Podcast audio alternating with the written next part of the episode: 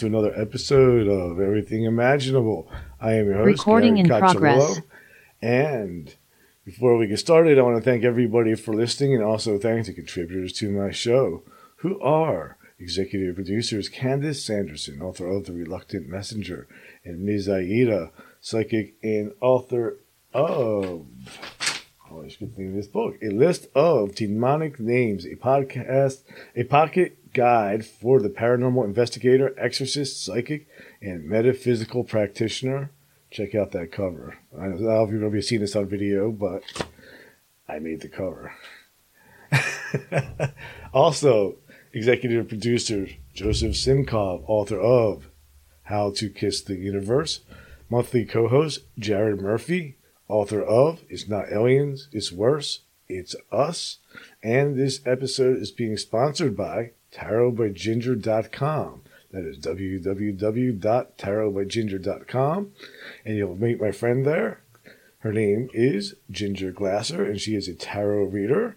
And I highly recommend using her if you are looking to make any major decisions in your life or want some more insight into something that you can't understand. I always recommend talking to a tarot reader such as Ginger to help take a better, get a broader perspective on things and go from there. You never have too much information.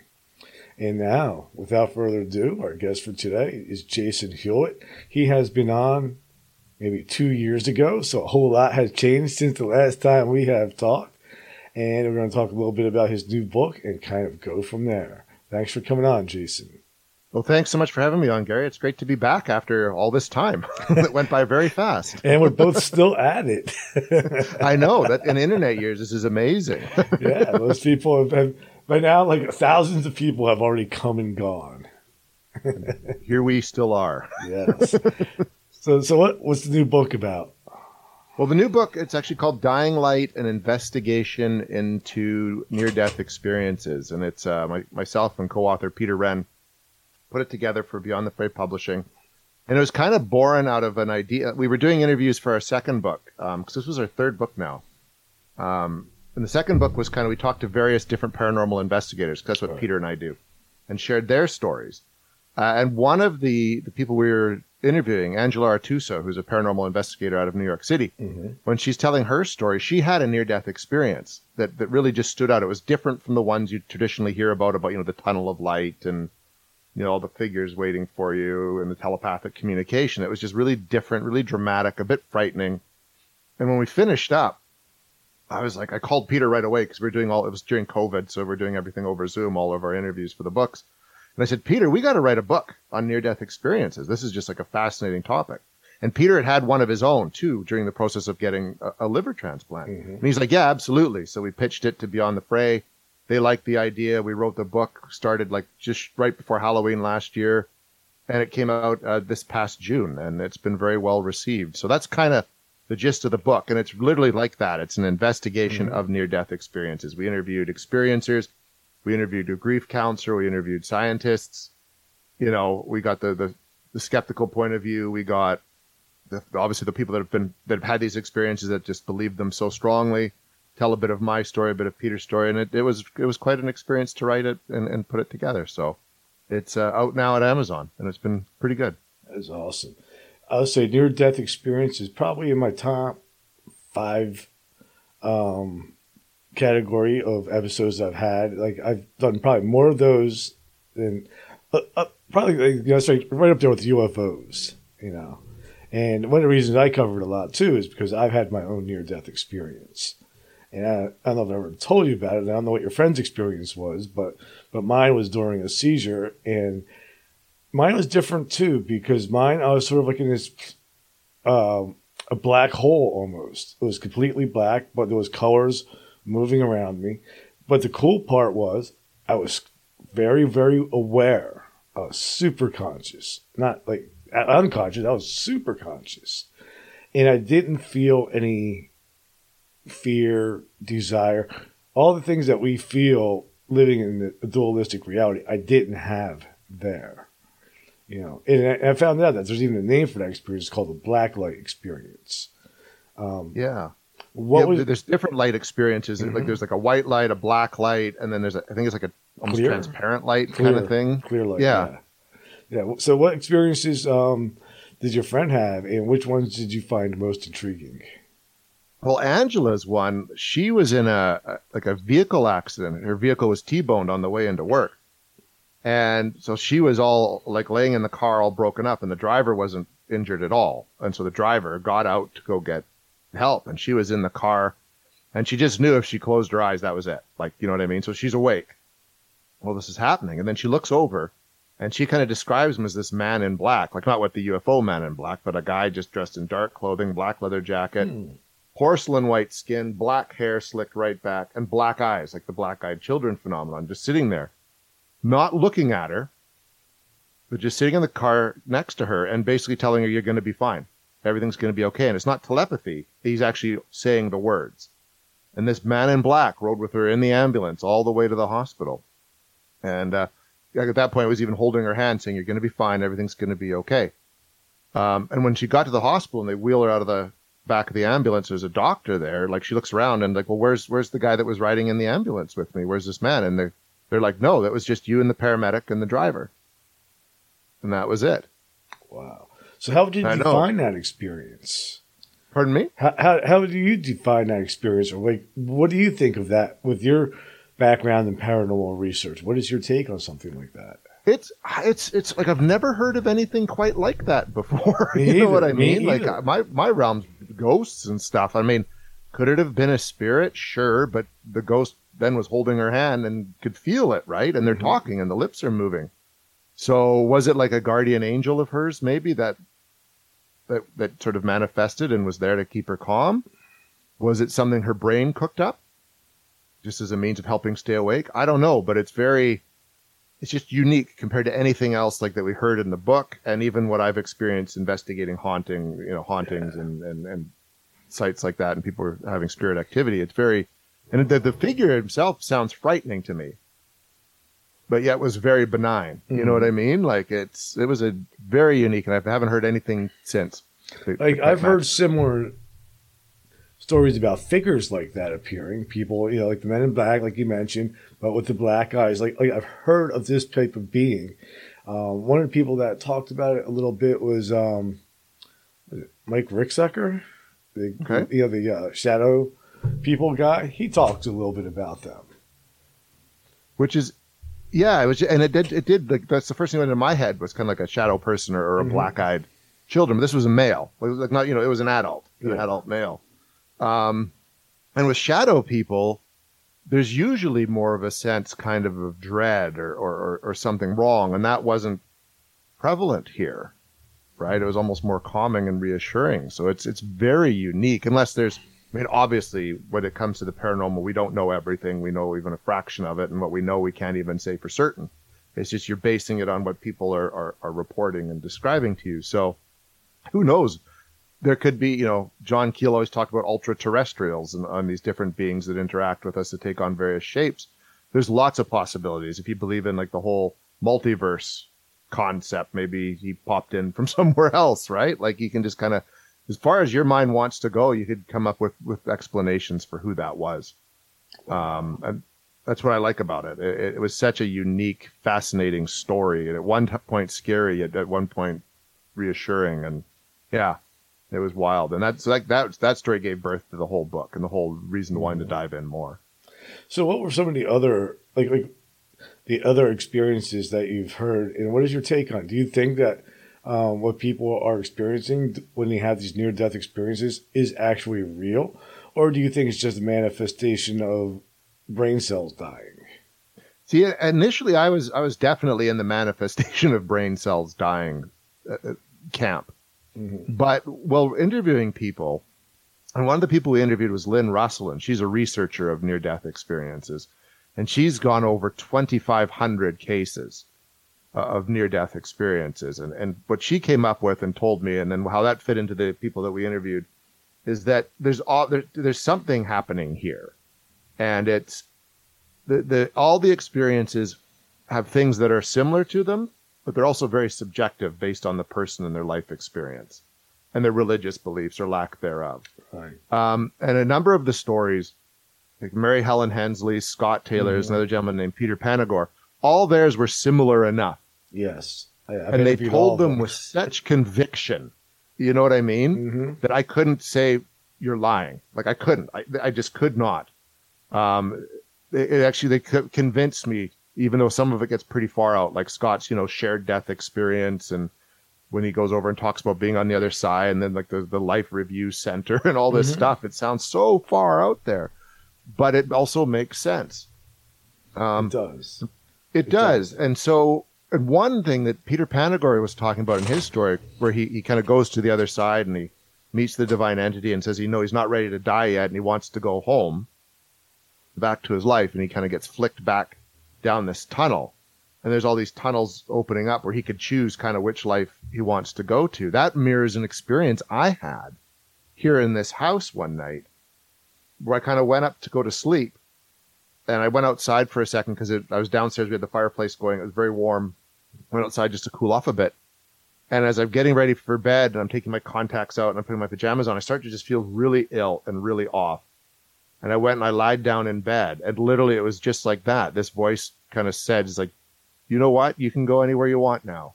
And like this tunnel opened up and it's like, you can pick a life where your father didn't die.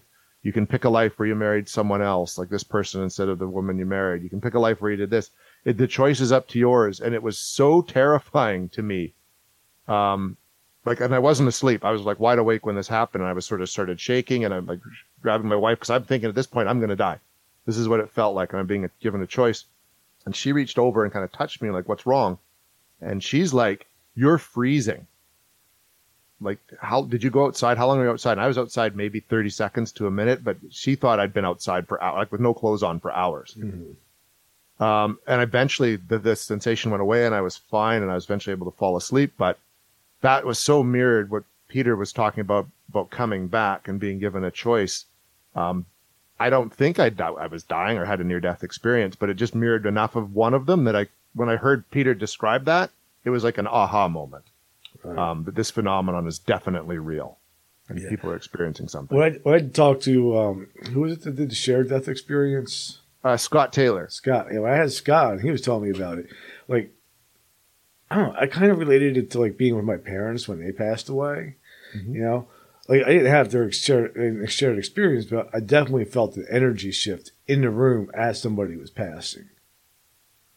Yeah, and, and I felt that too, being around people who, who have died. Like I was a crime reporter, and I've been to scenes like where there's been an accident and the person dies right there, and there there is a shift in in how the place feels. If you go somewhere where someone has died, it doesn't even have to be recently. It feels different. Mm-hmm. Place feels different, right? And that's we could attribute that as paranormal investigators to when your body dies, the energy has to go somewhere. So maybe it goes into that or that spot right there. It goes into the magnetic field around that spot, and that's how hauntings happen Right. um, yeah, it's it's it's a fascinating, you know, thing to be privy to, isn't it? Like It just is. and to feel it. Yeah, I mean, for me, I don't know. After having that experience, it made me a little bit fascinated by it, not repulsed by it. Yeah, and and that's one thing. Like like with writing this book, it, it changed my view of death. you really like it's not something to be scared of or to be repulsed by it. In, in our culture here in in North America, we are terrified of the whole thought of dying. We spend our whole lives trying to avoid it as best we can and not talk about it. Even calling we don't call them funerals anymore; they're celebrations of life. Mm-hmm. um, but it's not something to be scared of. And and based on like you know what you're describing in your experiences and mine, and then interviewing the people, it's just a transition stage to something else, and someplace that sounds pretty sweet to go to. You know, Yeah, yeah. It, it. I believe that it is a transitionary thing, and I don't think it's uh, it's not the same for everybody. You know, I've had, um, also like PMH Atwater on my show, and you know, we talked a lot about how your death experiences is going to sort of be modeled after what you have learned and what you believe in this life to make the transition the easiest for the individual. So if a person is a Christian, they might see Jesus. If a person is another religion, like um, Muslim, they might see Allah or, you know, whatever. So it depends on your beliefs because the, the transition, I think, is made to be go as easy as possible on the person that has to have that experience, that goes through that transition. I don't think it's meant to be difficult. No, no, and mo- all of them do sound quite peaceful. Even like like Mary Helen Hensley's describing hers, where she actually left her body, like she was killed in a car accident. Yeah. She actually left her body and watched the accident happen, and she just said it was just like watching. Oh yeah, you know, and then you went somewhere else and everything was fine, right? And she came back. Um, and, and same with another gentleman, Paul Drake. His his experience manifests itself that he was walking down a road and then there's this garden with a gate that he couldn't really see through. And as he went to cross through the gate, his father appeared, who had died previously, and said, No, son, it's not your time yet. Go back. And he'd had a tumultuous relationship with his father, but that moment brought him peace in that relationship too. So it's yeah, there's there's nothing to be frightened of in that moment, and it will be. You when when it's your turn or my turn, we're gonna have very probably different enough experiences, but it's tailored to us um, to make it as easy as possible. Because it, it would have to be shocking. I mean, it's going to be shocking anyways to suddenly go like, wait a minute, like this is it, this is happening. What was weird for me though during my near death experience was coming back, too. Coming back with, into the body and into this reality is really strange. It, it, it feels unnatural. Once you've been on the other side and you come back, some of this seems unnatural now. And I've and I've a lot of people I've interviewed who have had the near death experiences say the same thing that afterwards you're just never quite the same. No, and it, it is a a few of them spoke of it being much of a transitionary period when they're back. It took time to kind of accept being back, and he, one of them even said they couldn't stand the smell of their body. you know what I mean? Like it just it stunk. Like they could really smell. Mm-hmm. It just wasn't right. Uh, the world seemed different, like a bit off. Um, Peter just Panagore described as like almost like the Matrix. You can see the code Yeah. of our reality. It's a bit different. Everyone who came back felt like their life had improved, or their their view of themselves and the world around them had improved dramatically. They they felt very much more at peace.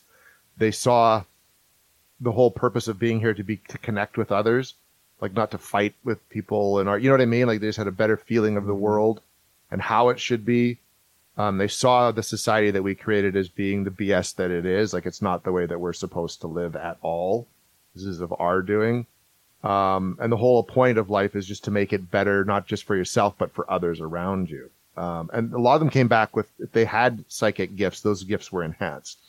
Um, they could be, they were more empathic, more telepathic. You know what I mean? They could just sense, like Peter, my Mhm. colleague Peter, um, was always very good at knowing when spirits were around. And he said it was like someone turned, opened the, the tap right up and he couldn't, he saw them everywhere. And he almost had to learn to rein that back in again or else he'd just go nuts. Yeah, a lot of people who go to the other side come back mediums. Yes. Yeah, I think almost everyone I spoke to did in some way come back as a medium, or definitely more in tune with that the the other side of the of life, the paranormal. So, you know, since we've talked and I've done a lot more interviews, um, you know, one of the things that I have found is like I used to think of paranormal investigation, UFOs, quantum physics, the occult, um, near death experience, out of body experience. I thought of all these things as separate phenomena. Now I don't. What about you? Oh yeah, no, it's all connected, A- absolutely. And when I started being an investigator, uh, like gosh, it's been almost twenty years now. Um, I thought the same thing too. There's ghosts and there's Bigfoot and there's UFOs and all this stuff is just a part. And I think a lot of people still think that, which is why paranormal investigators don't seem to get along with ufologists and, and the cryptozoologists don't seem to like hanging out with the UFO people or the other. You know, no one likes to, Mhm. to be in that the camp together, but we have to be. That's why with our team here in Canada, Canadian Paranormal Foundation, we investigate everything because we do believe it is all somehow interconnected. You, you're having people are having alien abduction experiences and reporting seeing Bigfoot on this spacecraft, right? If it is even a spacecraft. Mm-hmm. Um, there's paranormal Bigfoot encounters being reported where they just sort of disappear in front of people, right? Um, yeah, no, this is all connected somehow. Um, and, and that's what I think makes it so fascinating. And I think more people who have an interest in this need to think like yourself and, and see it that way and look at all of them together and find the commonalities. Um, if, if we're going to take the whole field of paranormal investigation to that next level. How much sleep do you lose at night trying to put all this together in your head? I've had to stop because I don't wouldn't sleep at all. I feel fortunate I spend most of my days working with it. so you know what I mean? Most of the days spent doing that. So when it comes time to shut down, like by eight o'clock at night, I'm like, nope. And I turn the computer off. I turn the phone off. You know, I go hang out with my kid or my wife and I watch something and I just forget all about it. Uh, I, or I try to, but it's, it is all consuming. It, it, really is. And it becomes like, even if it's, it's something like not your day job, it's your mm-hmm. life's work. Right. Like, like Ralph Sarchie always talked about when he was, you know, the work that he did you know, as a as a demonologist and paranormal investigator, that was the work, even though he was a cop. But being a cop was the job, mm-hmm. and what do you what do you do with the paranormal was the work, and that's kind of how I like to look at it. And I think it sounds like yourself. You know, it's the same thing. This what you're doing right now is the important stuff. Um, it's what matters. It is. It is. Do you ever get worried about, you know, because of what we do and because it's sort of fringe, and we're looking at sort of like it's kind of like looking over the edge of consciousness, you know, like we we go out to as far as we can in our consciousness, and we look down, you know, at everything else, all these other possibilities. Do you ever worry about, you know, just being sucked into an endless hole hole of madness? Oh, oh, for sure. And I have a buddy of mine, Sean, who's who's more of a skeptic, I'll mention stuff to him that I've seen or you know experienced, and he's he's very much a believer. He just doesn't want to believe without hard evidence. Like he works kind of in a law enforcement capacity, so for him, mm-hmm. evidence is something you could take into a court of law and hold up. Um, but yeah, you know, I was explaining the other day how I saw something moving around inside my basement, and I, where I live is haunted. I've had stuff go on here, and we've investigated. And I just messaged him, and he's like, "Oh, that's probably just a sign of your encroaching madness." And sometimes I wonder about that too. I have these experiences where it's just like, especially when I'm alone having them. Uh huh. It's like, oh boy, like. I went on vacation recently, and I, and I, I swear I woke up at like you know three o'clock in the morning in this cabin in the woods pitch black, but I, I just knew I wasn't alone. Like mm-hmm. I just knew it, and I did not want to open my eyes, even though I knew I wouldn't see anything. But just what if I suddenly did because it's pitch black and it's the wood and there's no, you know what I mean? And it's just like in my head, it's like just think about something else and go sleep, and just maybe it'll go away and leave you alone. but you, at the same time, you wonder maybe I'm going crazy at the same, you know, at, at that moment too. Yeah.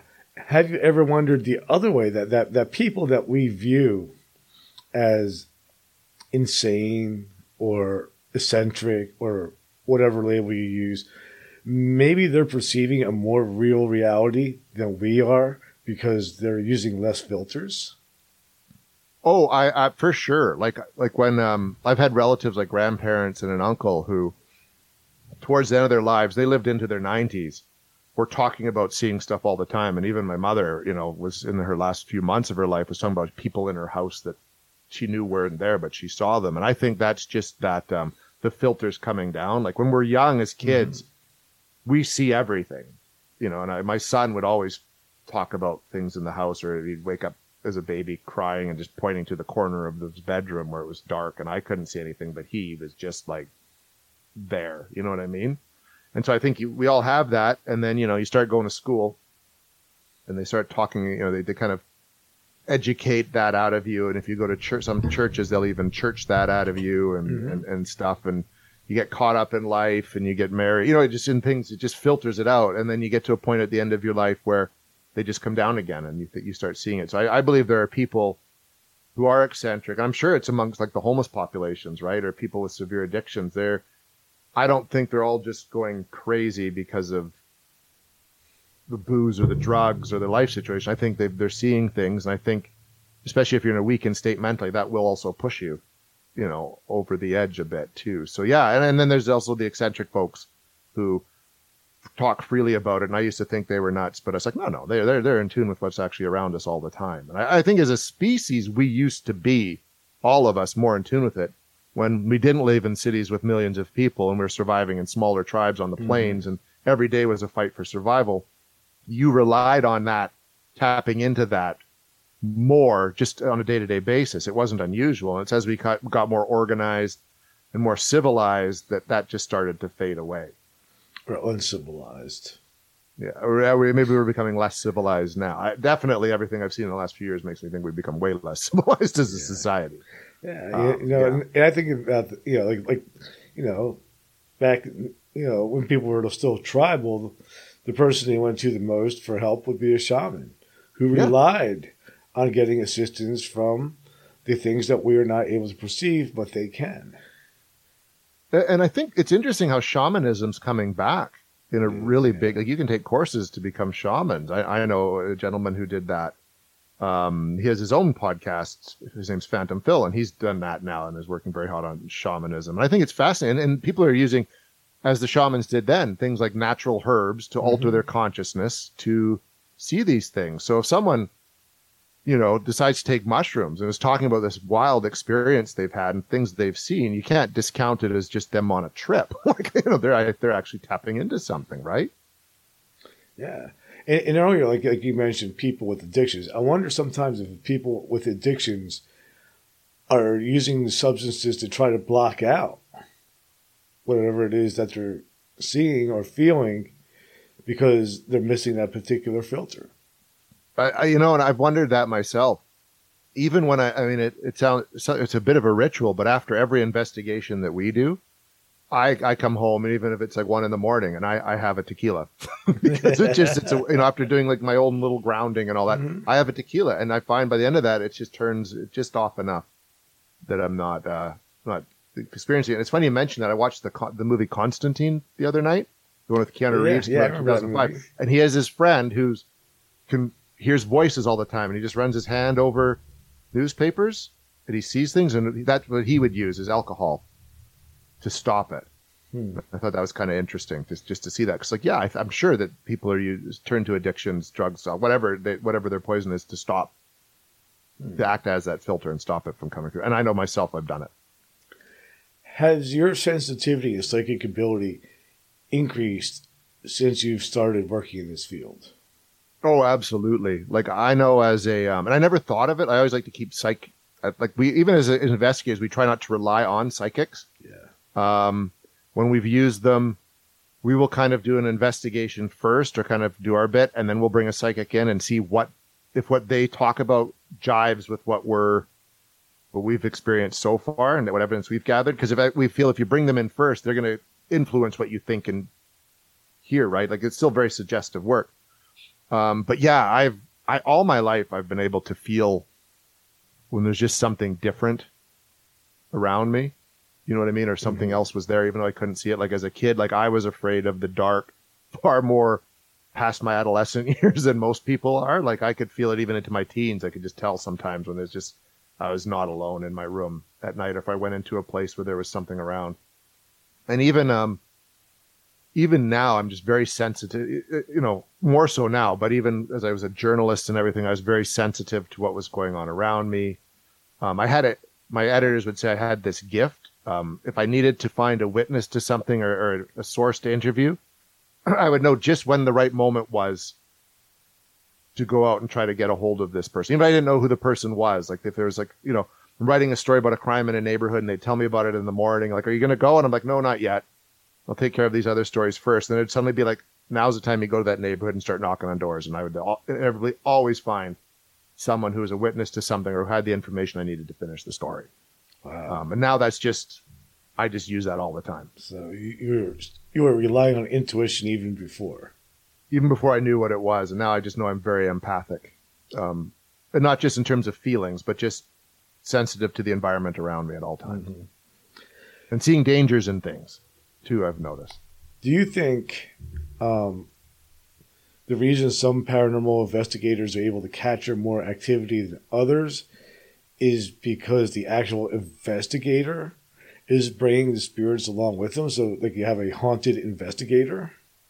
Oh, I'm sure of it. You know, or, or you're just very much like a totem for spirits. Even if you're not haunted yourself, there's just something about you that draws them to you. Peter, like every freaking time we go out, he gets good like EVPs or something, right? Or even photographs. Um, and when he and I work together, we we do very we, we do very well. Like we to, together we work really well in terms of getting activity. Um, and there are other people that are that we've investigated with that'll go out and get nothing, even at a place where we've got something. So we know something's around, but they just don't get it. Maybe they're just a little bit skeptical, a little bit closed minded. Maybe they're scared. You know what I mean? And so they just their fear keeps it away. Um, there's a variety of reasons for it. That's another thing, too, is being open. I think people that are afraid and have their guard up the spirits are not going to want to interact with them because they the spirits themselves don't want to disturb that person and make make them afraid. So therefore, they'll go more towards the person who is open and looking for them, and is going you know more accepting of that experience and that type of mindset. Oh, definitely, definitely, right? It's like, um, and that's what skeptics always say. Well, of course you believe in ghosts, and of course you're going to see them, right? But it's like, no, I think if you are just open, you don't even have to believe. There's people that have these experiences, and they have them all the time. And they just will just like, nope, nope, I don't want to know, I don't want to see it, but they have these experiences. Um, I mean, I've even known we recently interviewed a gal when we went to a town called Oliver, and she works at the museum, and we were doing an investigation there, and we we got some some you know, we had some communication with Spirit, and she's had stuff happen the whole time she's worked there, but she's just like, just scared enough that she's like, I know this happens, but I just explain it away. you know mm-hmm. what I mean? Just because I don't need to get that freaked out. Um, but she's aware of what's going on. She just tells herself it's something else and admits it. Hmm. What is your take on Ouija boards? Are they safe?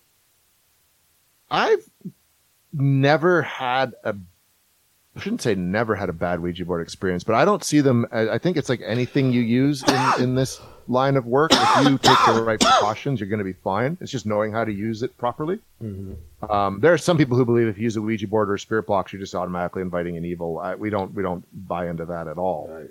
Um, but I think you need to just like anything, take the necessary precaution as you use it. Um, and, and keep in mind, it was developed by Parker Brothers. True. you know True. what I mean?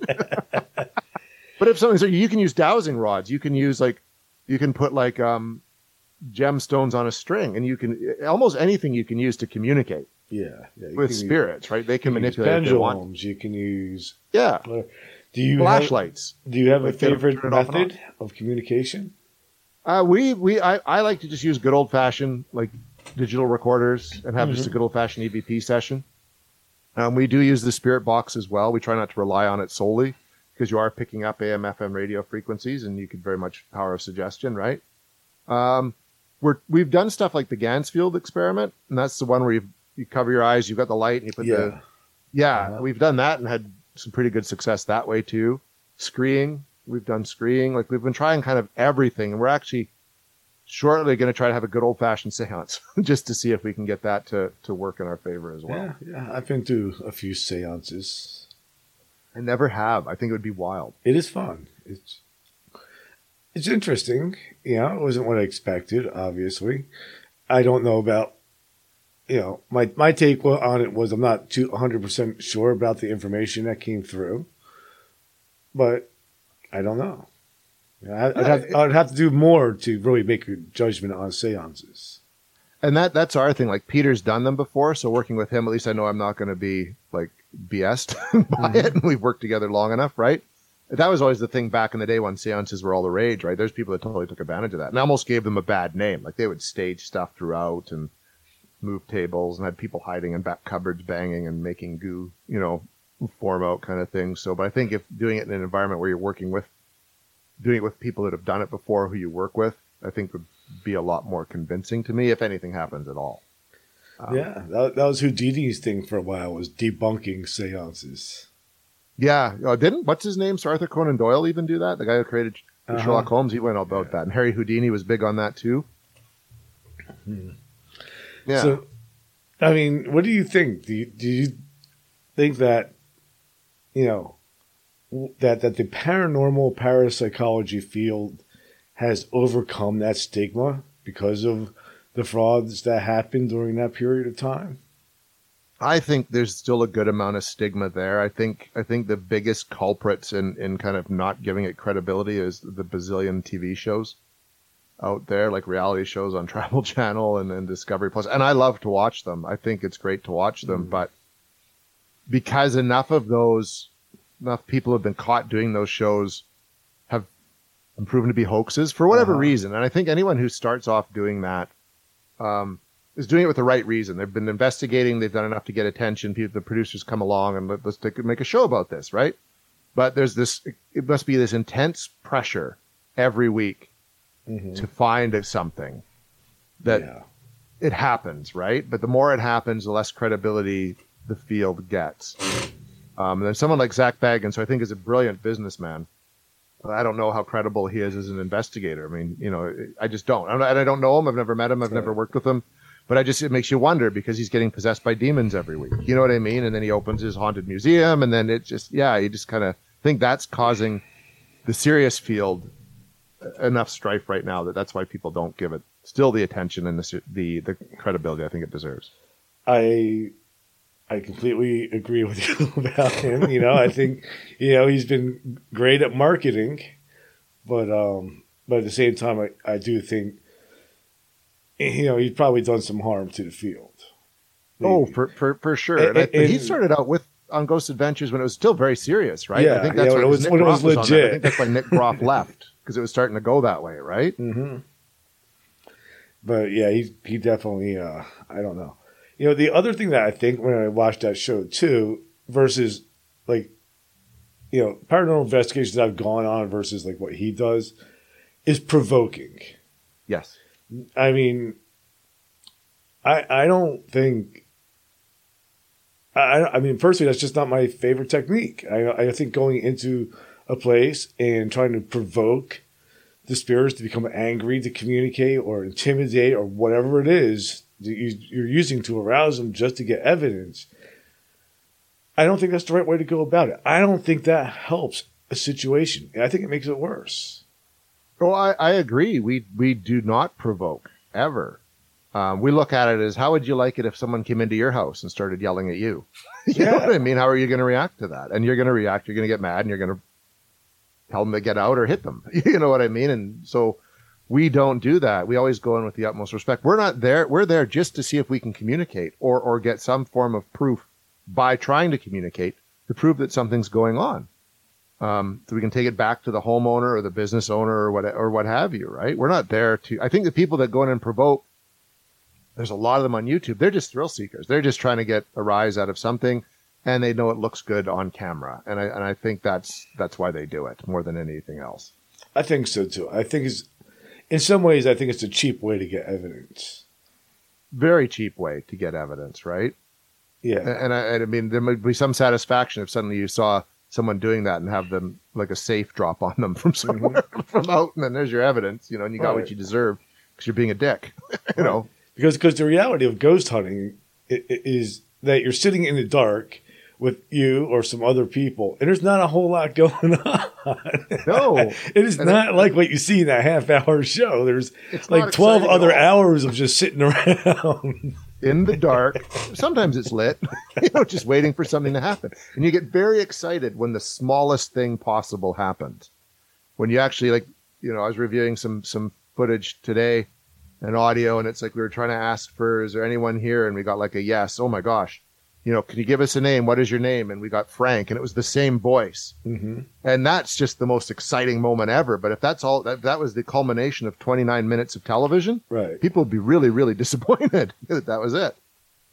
Yeah, and yeah, they don't really realize like what happens in the other 12 hours of an investigation. or the six times you went to that same spot before that and absolutely nothing happened. Yeah, yeah. It, it requires patience. It is a. It, it's definitely, um, I don't know, a labor of love, because it, it, you know, like I know a lot, a lot of people out there will say, "I want to do it, I want to do it, I want to do it," and then you take them to do it, and they're like, "What? We just sit here?" It's like, yeah Yep, this is what we do. and we need you to go over your audio within two weeks. Yeah, you know, yeah. Have, have, have fun listening to static for eight hours. Yeah. or when you've shot your whole investigation, you've set up. We've uh, done this. You set up a laser grid in a room where there's activity supposed to happen, and you've set up a camera just to record there, so you can go do other stuff. Then you've got to sit and watch the six hours of just a laser grid footage, hoping to see something and your eyes literally feel like they're bleeding because you can't look away or watch your phone because you, you, might miss something, right? Mm-hmm. That's it, it's, but at the same time, that, that like that's the point of the, the work. That is the job. That's what you put into it, right? Like that's it. I mean, that's that's what it is. Is it? It's not what they they see on television. No, no, and we never right in the middle of something go and listen back to the EVP and then get something right away. You know what I mean? Like they do that a lot on shows. Like, Yeah. I think I heard something, so they push they push pause and go back and listen. Like, oh my god, we sure did. No, because you, you're gonna miss. You might miss something else. Like you do it the next day. You know what I mean, or like whatever. Like it's yeah, it's it's not what's on television. And that's something I tell people all the time. And we've had so many wannabes come out to join us, and they come for one investigation, and we never see them again. Mm-hmm. Because if it wasn't the sitting around doing nothing for 12 hours, it was that they needed to go over all their audio evidence and report anything back within like two weeks because the homeowner wants to know if something happened. Yeah. Um, what is the uh, most disturbing piece of evidence you've ever found? Um, it was it was almost a year ago. Uh, we were investigating a an alleged haunting at a residential home here in the same town where I live. And it wasn't so much disturbing but startling as that we were doing a spirit box session in this hallway where this activity is supposed to happen. We're asking questions and you're getting stuff back, but I mean, we're, you know, you're kind of recording it at the same time. And I remember going back and it's like when we, we were asking, you know, tell me your name. The name Jason came back in my voice. I've heard And of I- this happening actually. Oh yeah, and I phoned Peter. Like Peter, you got to hear this. And I sent, email it to him. He was at work and he's listening. He's like, he's like, mate, he's English, right? Mhm. Mate, that's you. And I'm like, I know, right? it was just, but the chill goes down your spine. Like it's just, it's startling. That's pretty cool. So, what do you think that is? You think there's a spirit version of you popping in from another dimension to haunt you? Or maybe I have to communicate with Jason from Earth 12. I don't know. Like it was just, or maybe it was something mimicking me. I know I've talked to some people who take a more religious standpoint. Mhm. And they said, well, that's the demonic and it's messing with you, and you've now been marked or whatever, right? But I don't, I don't really buy that. Right. Um, So but yeah, it, that just started so many questions to it, right? Like it was, but Mhm. it was, it was wild. Matt was just shocking. In 20 years, that's never happened to me. What is your take on the demonic? Do you think that demons exist? Do you think demons are evil from hell and are here to destroy the human race? Or are they just an ancient form of energy that has existed here forever? You know, and like that last one is the one I lean most towards. I'm not a religious person. Like I grew up in a Protestant family, and I've kind of flirted with Catholicism, and, and I think the concept's great.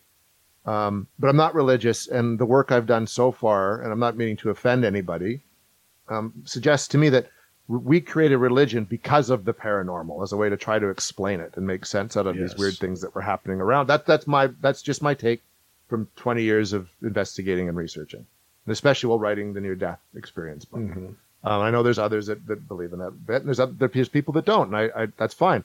But I've never seen a traditional demon. You know what I mean? I've never encountered someone who's possessed. Peter is an ordained work is an investigator for an ordained exorcist out of Washington State. He's been doing that ten years.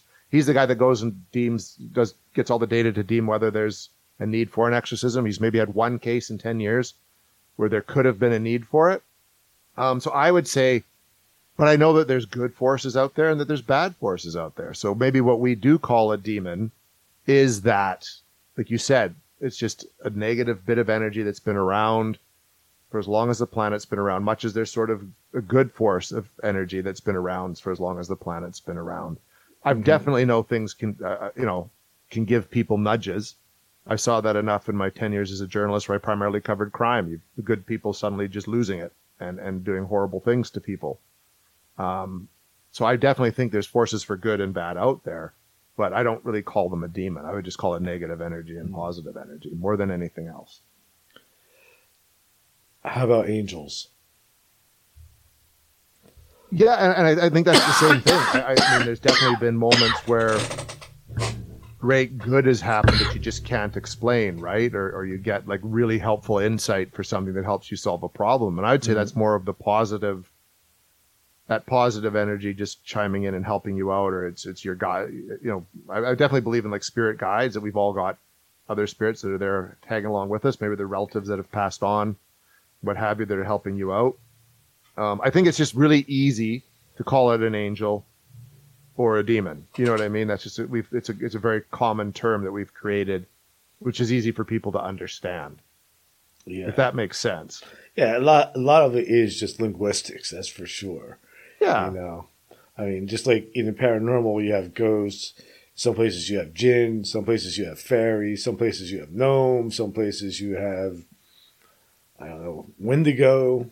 Yeah, but it's know? all the same kind of thing, right? Like that. That's just how I look at it. And you're, it's good you mentioned too the different terminology from different parts of the world. It's amazing how many things happen all over the world that are similar, but they just are given a different different name.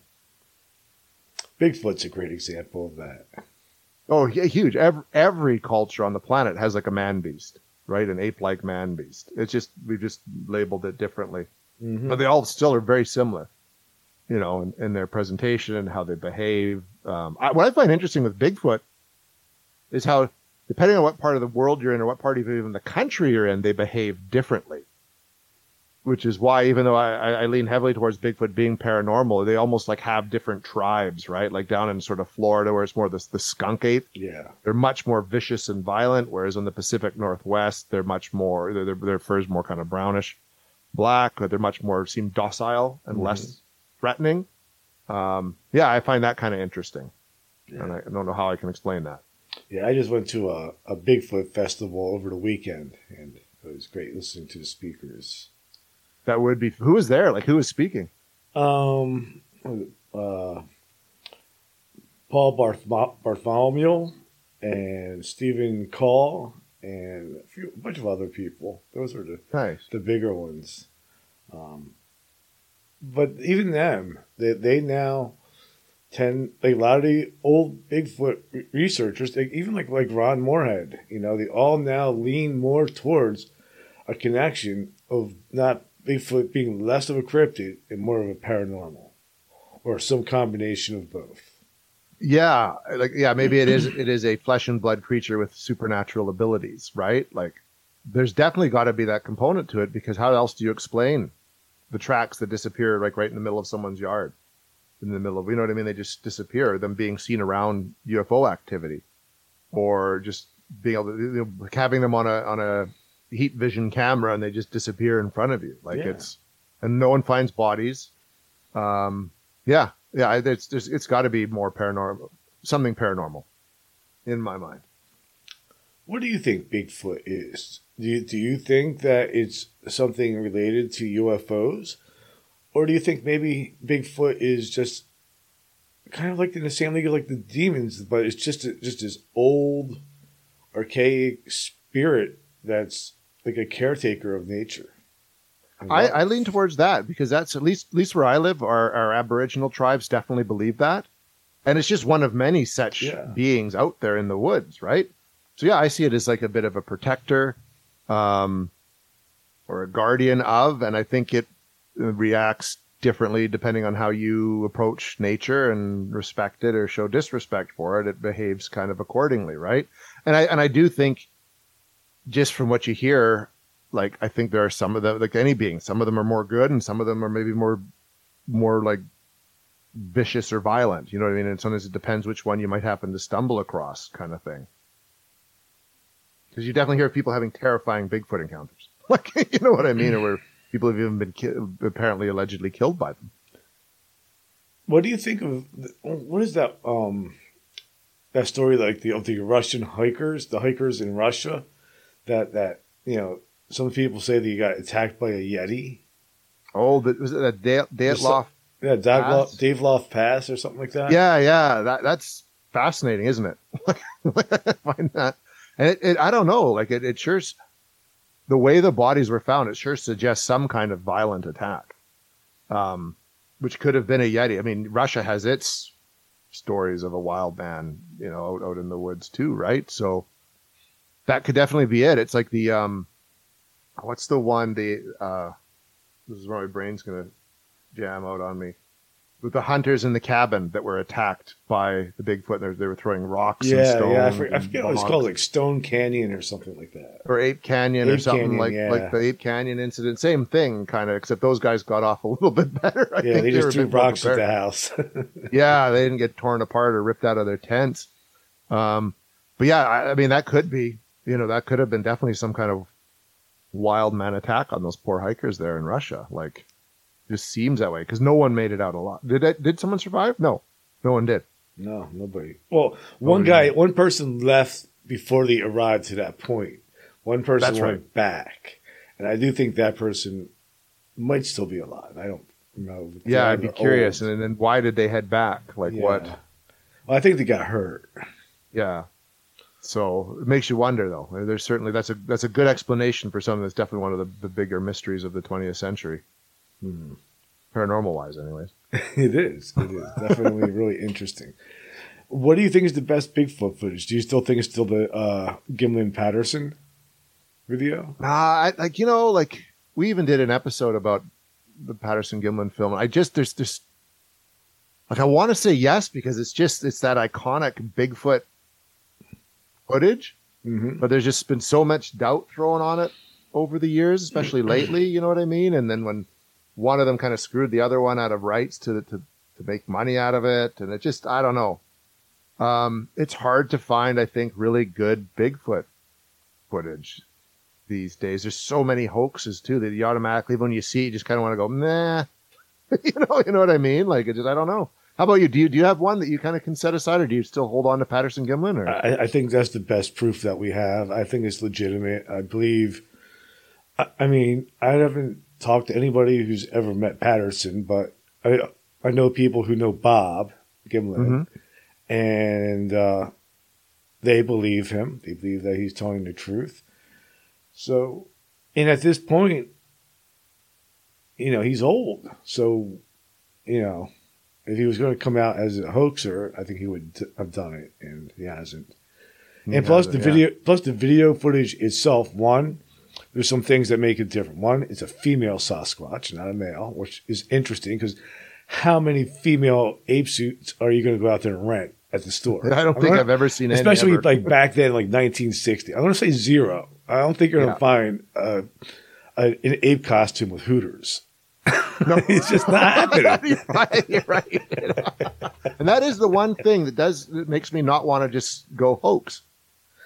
And, and the other the other thing is that the the way the tendons move in the leg, as as it's stepping forward, looks very authentic. I don't does not look like a fold to me in any type of fabric. It looks like a muscle. And, and apparently, there's more to the footage. We've just seen like the, the best part of it. I, I think there's supposed to be additional footage that, that is out there, which I'd love to be able to see that hmm and see the whole thing in its entirety. Because I think that would, for some people, really put an end to doubts that they might. You know what I mean? One way I think it might sway people definitely one way or the other. Um, yeah, I mean, as someone who loves, like, I mean, that was for me as a kid that the Patterson Gimlin film was like gold, right? It just- was. It like, was wow, that's real. When it was on the news and stuff, and you saw it like on Unsolved Mysteries, like wow. And I think it just is, you know, I suffer a bit. Like 'cause I do approach all this still with a, a bit of skepticism, just because I don't want to believe everything outright. That I kind of feel too bad that sometimes I let that go in with that with that footage, right? Because it is such. If it's if it is real, it is amazing, and no one has got anything close. Yeah. At least, I mean, I've seen some footage that was taken of the skunk ape that looked pretty good. Uh, I forget who took it. I actually had him on.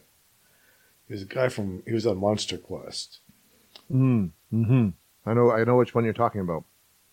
And, and that one was good. Um, you know, Ron Morehead's collection of the sounds, the Sierra, Sierra sounds, I think is also really interesting because it doesn't just sound like whooping and howling. You hear like this chatter of an actual possible language. That that stuff's amazing, like that, and it almost gives you chills to hear it because you're it feels like very much you're all eavesdropping on a conversation. And one of the other things that I also kind of like is this kind of intersects with some of the ideas with national parks too. You know, like could these national parks have been set up in order to conceal the existence of Sasquatches, UFOs, and a lot of this other paranormal stuff? Well, and it, it does make you wonder. Like, I mean, there's the two, the whole the books, you know, the national park disappearances books, the the, the missing four one one stuff. And that's a theory I've heard bantered around, and it does give you pause. There's one, um, Small Town Monsters did a documentary, of American Werewolves, and they talk about this park out in in you know the eastern United States, where very much there's a part of the park where there's just tons of activity, reports of like Dogman and Bigfoot and seeing UFOs and stuff that kind of lends credence to it, and people have died in that part of the park. You know what I mean? And I, I think yeah, it's because there are definitely like it's like Skinwalker Ranch, right? There are definitely places where this activity is hotter than other places, and it would make sense then to if the government knew about it and, and there's a you want to believe in the conspiracy of it, they would want to cordon that off. I, I think so. I, I think there's a whole lot to national parks. Um, you know, one of the things too that I've talked a lot about on this show was um, it has nothing to do with paranormal really, but it's the lost cave of G.E. Kincaid in the Grand Canyon, where he supposedly found the cave. He was a photographer for National Geographic, photographing the Grand Canyon. He found the cave filled with like Asian and Egyptian artifacts that Mm-hmm. had no reason to be there. You know, Yeah, that, and that's just that just makes you wonder, right? and, and, and, and you're not allowed to go in that part of the Grand Canyon. Anymore, you know. no, uh, so there, I think there there could definitely be something to it. Uh, There's so many, and I think that's what's so fascinating about the subject matter is there's so many different ways this can go, right? Um, and it adds such a layer to life, like life in general. It makes it far more That- interesting. and that's that's what makes that's what this really is all about, isn't it? It is about the idea that there is more to life. For me, you know that, Oh, that life life isn't just about the things that I can experience with the five senses. Life is go can go much deeper. It can be as deep and go far as we want to with our imaginations and our curiosity. And that awakens, I don't know, the human spirit. That's what the human spirit really is about is exploration. No, it is, and that's that's why you know we didn't just stay over in Europe. That's why we got boats and travel. That you know the Vikings did what they did, and Chris Columbus did what they did. This is just kind of that other, you know, people talk about like going out into space or exploring the bottoms of the ocean, which are both great ideas. But there's something here around, like around us, you and I, even right now, Mm-hmm. that we sometimes come in contact with.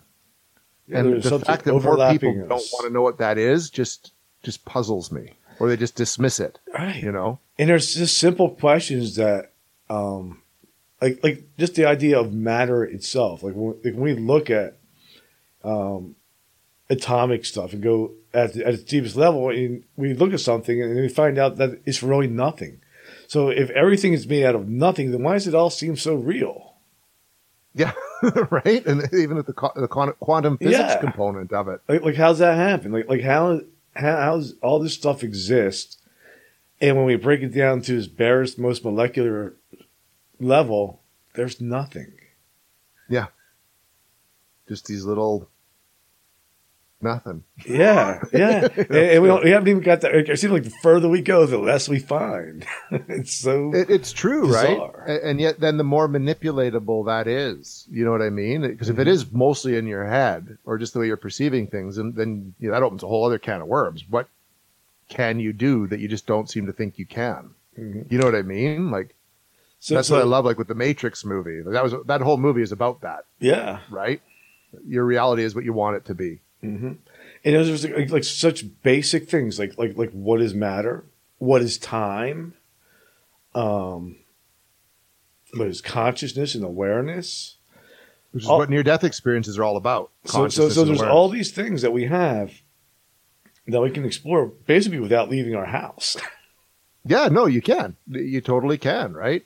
And that's why I think meditation is such a valuable tool uh, for people who are really interested in it. You know, you can you can depending who you talk to, you can you can go to the other side just by meditating and changing your own sort of mental state. You can you can go to that place like that the Scott Taylors have, have seen and been to. You know, um, you can discover past lives that you've had or, or, or parallel lives that you've had. Some to meditate, you just change your body frequency just or your mental frequency just enough.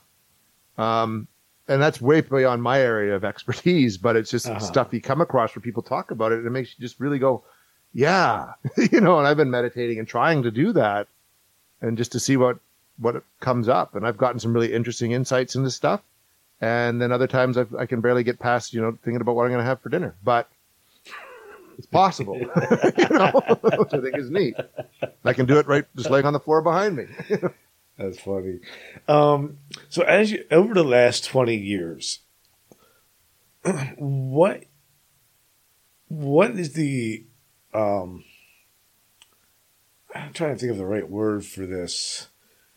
uh, I don't want to say experience, like, like, like what it has, um, what has it changed to you the most? Like, like how has it changed your belief system and how you live? I believe, like, I've I've come to kind of appreciate each day more.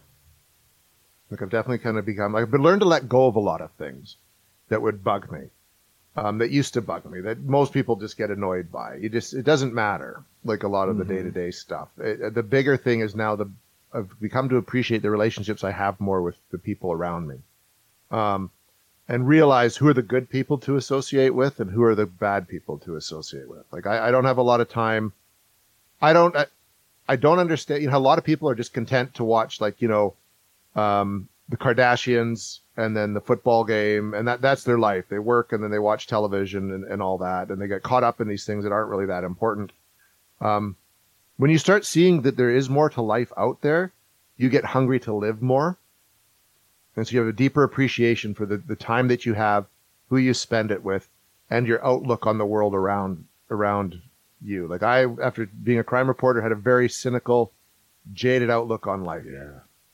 And I, I was even investigating during that time. But since I stopped that about, which was oh, about eight years ago now, and sort of begun focusing more on this, that cynicism has gone away Mhm. and has been replaced with being a lot more open-minded and optimistic about things because there is just so much more out there, and where we go when we're done in this life or between the lives is just so much better.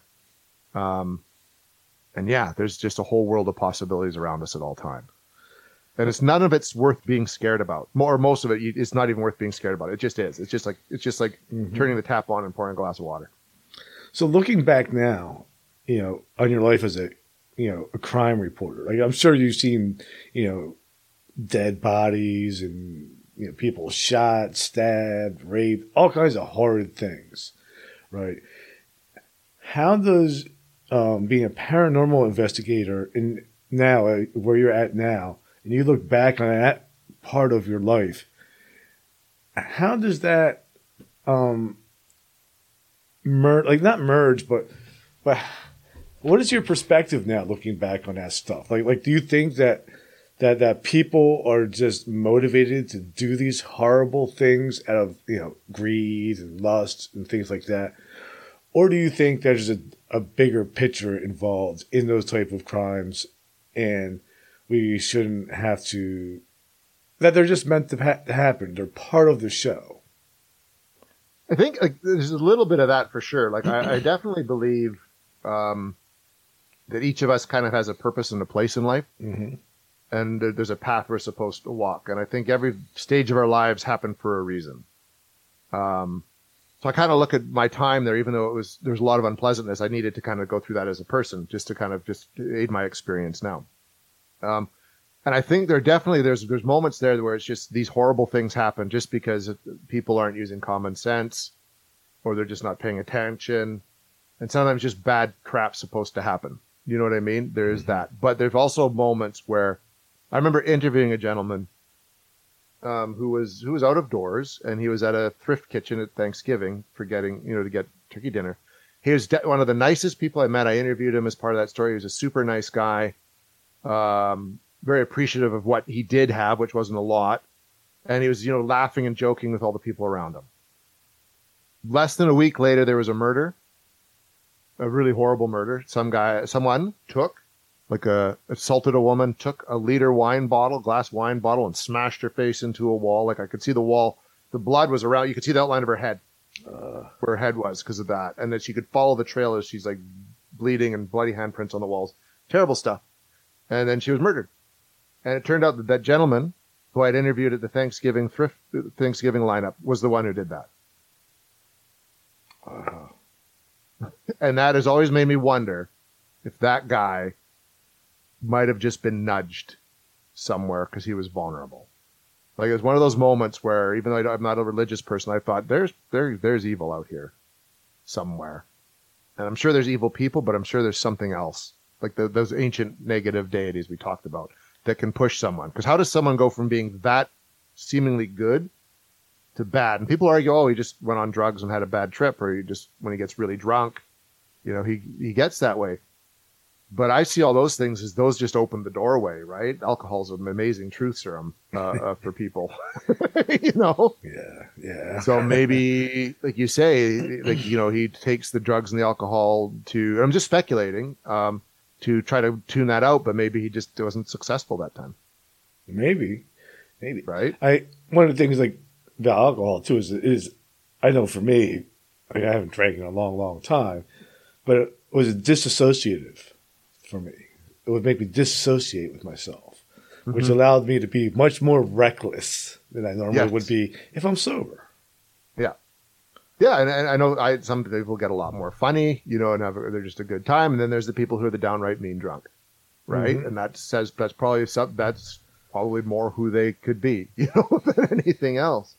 And then there's moments where people just go completely, they're almost like different people, completely different people. But then, then it makes me wonder, like, who is that person really?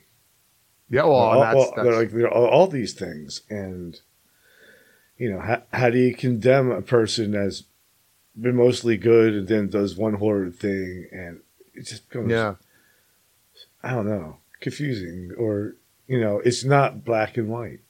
No, it's not black and white, and and I think you know that's anything. Then that's what the years as a crime reporter showed me.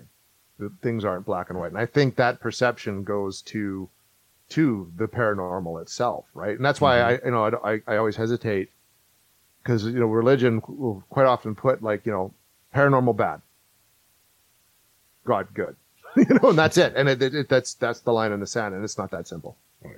Plus, It's not that simple. I don't know, there's something paranormal about God. Wow. I right? say, right? it's very Like, paranormal. like, like, wouldn't you wanna say that God is paranormal? Yeah. I mean, Jesus was an exorcist. You know what I mean? If you really want to go down these roads, right? Yeah, he cast all those demons into the pigs and sent them into the ocean. Absolutely. That's making, very paranormal. making wine out of water and walking on water and healing the Yeah. sick. They're all the things that we talk about. are all ba- Prophecy. Bible, that's why I look. That's I, I lean that you know they they created the Bible and their story of religion to make sense of all this stuff going on around them. Yeah, and uh, I I agree. I don't think I don't know if they made it all up or if they were documenting stories like where. Uh, you know, I think it's just a combination of a lot of stuff that's in there. Some of it actually happened. Some of Mhm. it's metaphor, you know, and I don't know. Maybe some of it actually is prophecy.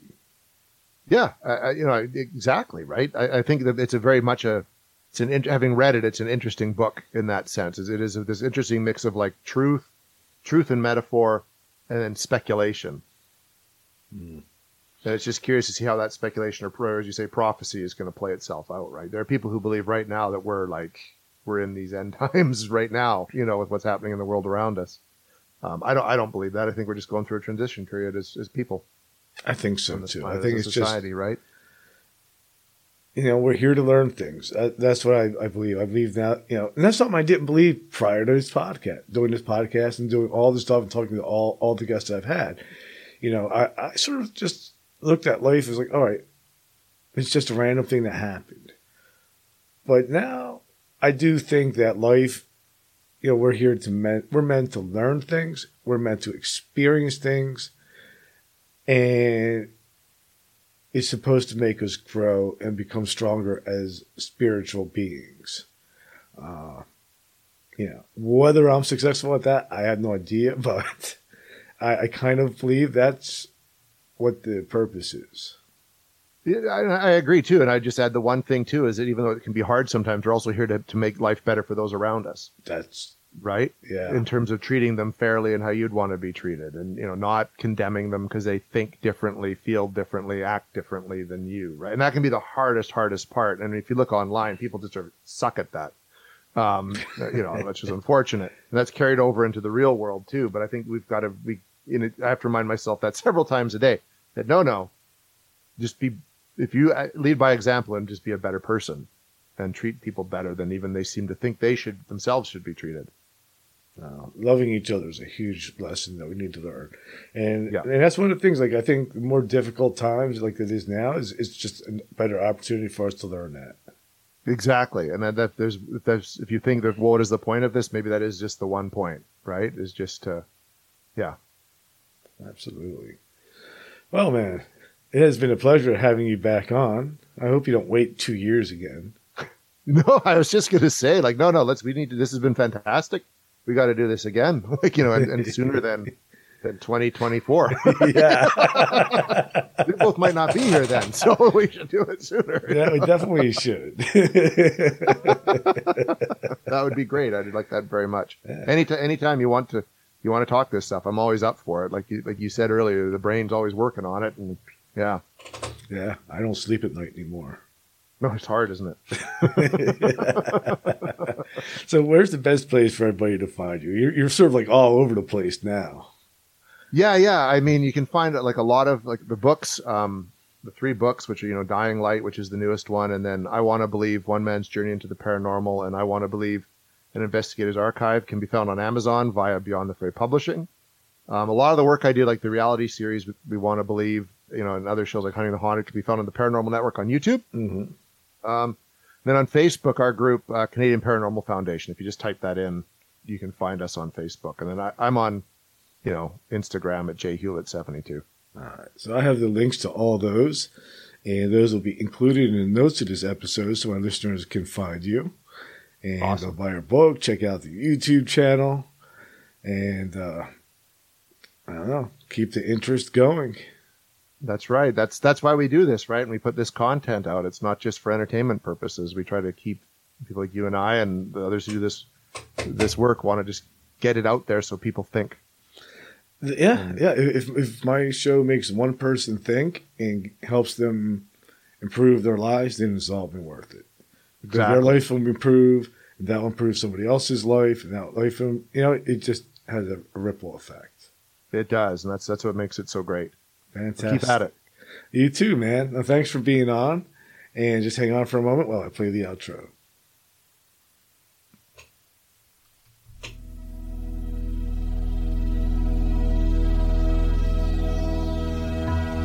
Thank you for listening. Recording to stopped. Imaginable. You can reach Gary at everythingimaginable2020.com or message him at everythingimaginable2020 at gmail.com. He's also on Facebook, Twitter, Instagram, and LinkedIn.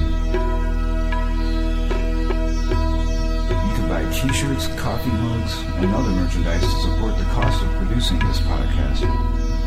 Click on the merchandise link at the top of this page, www.everythingimaginable2020.com. Also buy the book Enlightenment Guaranteed. It's the only book on Zen that you'll ever need. You can find it on Amazon and it will change your life. Because remember, everything that it says was first imagined. If you loved what you listened to today, don't forget to rate, review, subscribe, and share. Again, thank you for listening to Everything Imaginable with Gary Cochilio.